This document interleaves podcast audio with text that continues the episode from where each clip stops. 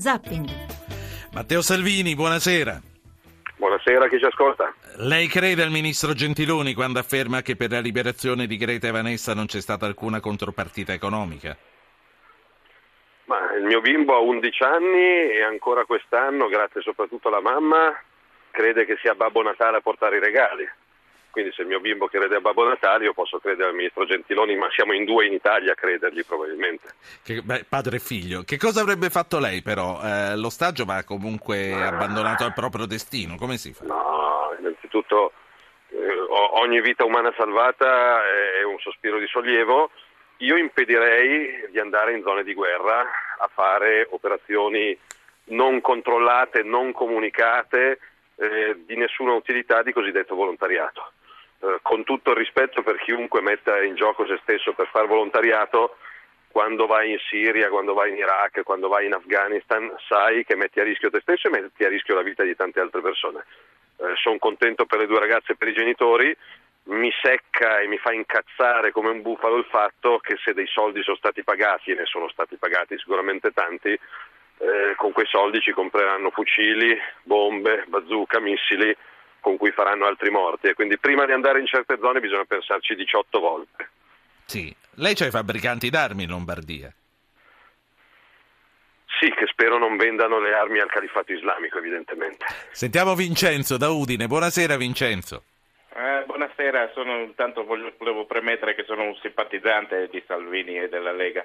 Niente, condivido pienamente quello che dice lui e sicuramente secondo me prima non, non le fanno il filmato come se le ammazzassero il giorno dopo e poi le liberano così, sicuramente hanno pagato. Aspetti un attimo, eh, aspetti, glielo faccio dire, eh, sentiamo però il T G due che sta andando, che sta andando in diretta, eh, i titoli del T G due, poi la sette e poi riprendiamo da lei Vincenzo. Tre tre cinque sei nove nove due nove quattro nove, prenotatevi.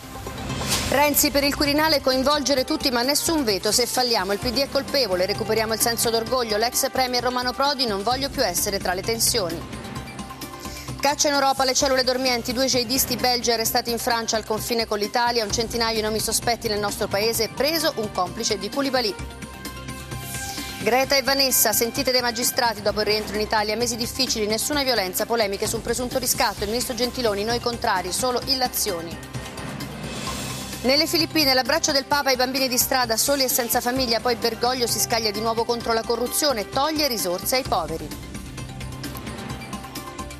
Il ministro Padoan al T G due, dopo l'accordo con la Svizzera, più armi contro l'evasione fiscale, l'Europa non ci chiederà... Anche questa, se facciamo in tempo, la vorrei chiedere a, a Salvini. Sentiamo, sentiamo l'apertura di Mentana e poi torniamo a Matteo, a Matteo Salvini e ai nostri ascoltatori. T G sette. Il ministro degli esteri Gentiloni alla Camera definisce solo illazioni le voci del pagamento di un riscatto per la liberazione di Greta e Vanessa. L'Italia si attiene ai comportamenti condivisi a livello internazionale, dice, ma resta dura la polemica della Lega che dice si è pagato, è una vergogna, e cinque Stelle che chiede chiarezza e verità al governo. Le volontarie liberate in Siria sono state ascoltate a Roma in procura. I magistrati hanno raccontato di aver girato diverse prigioni nei centosettantasette giorni in mano ai sequestratori, ma senza abusi, violenze o minacce esplicite di morte.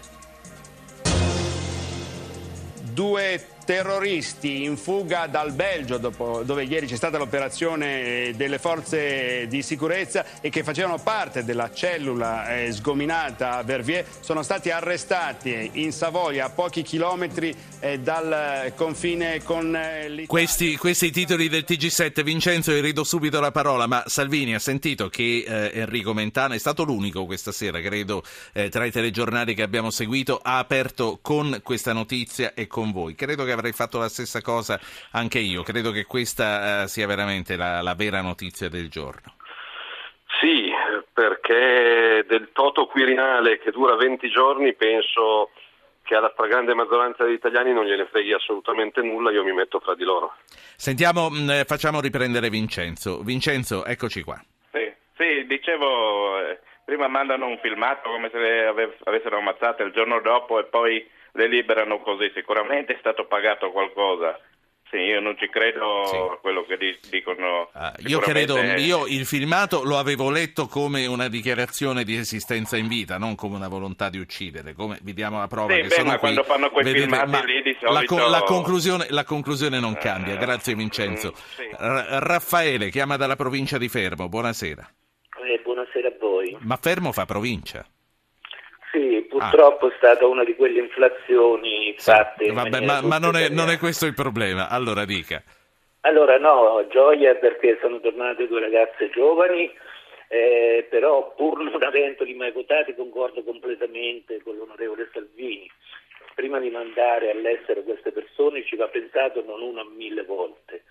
E vorrei che la Farnesina, come ha avuto, come è stata brillante in qualche modo a risolvere questo caso di scarso sì, di scarso no, fosse stato brillante con due nostri militari che da tre anni sì. non hanno un capo di imputazione in India. Ma un conto è trattare ci... con dei sequestratori, un conto è trattare con uno Stato sovrano, Raffaele, ecco, probabilmente... sono più pericolosi i sequestratori.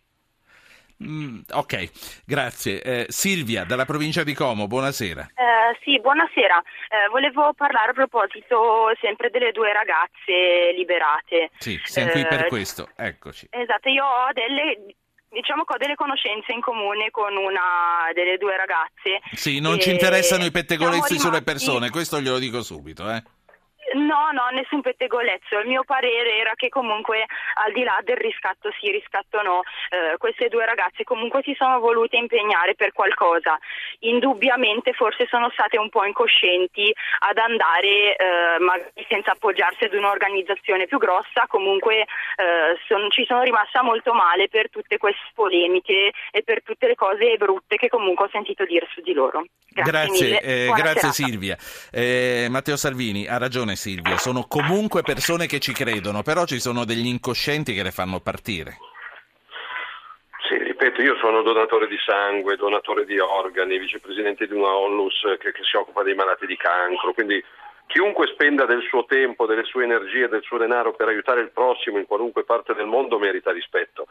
Eh, se vai in zone di guerra metti in conto che rischi di più rispetto a che se non vai all'ospedale di Milano, di Como, di Roma o di Taranto. Non dovevano partire, non l'hanno comunicato al Ministero, non erano appoggiate da nessuna associazione. Peraltro erano a sostegno, stando ai giornali, di quella parte di Siria che oggi sostiene il califato islamico. Quindi va bene far volontariato, però se vai a fare volontariato dalla parte che poi è, è, è quella del califato islamico c'è qualcosa che non torna.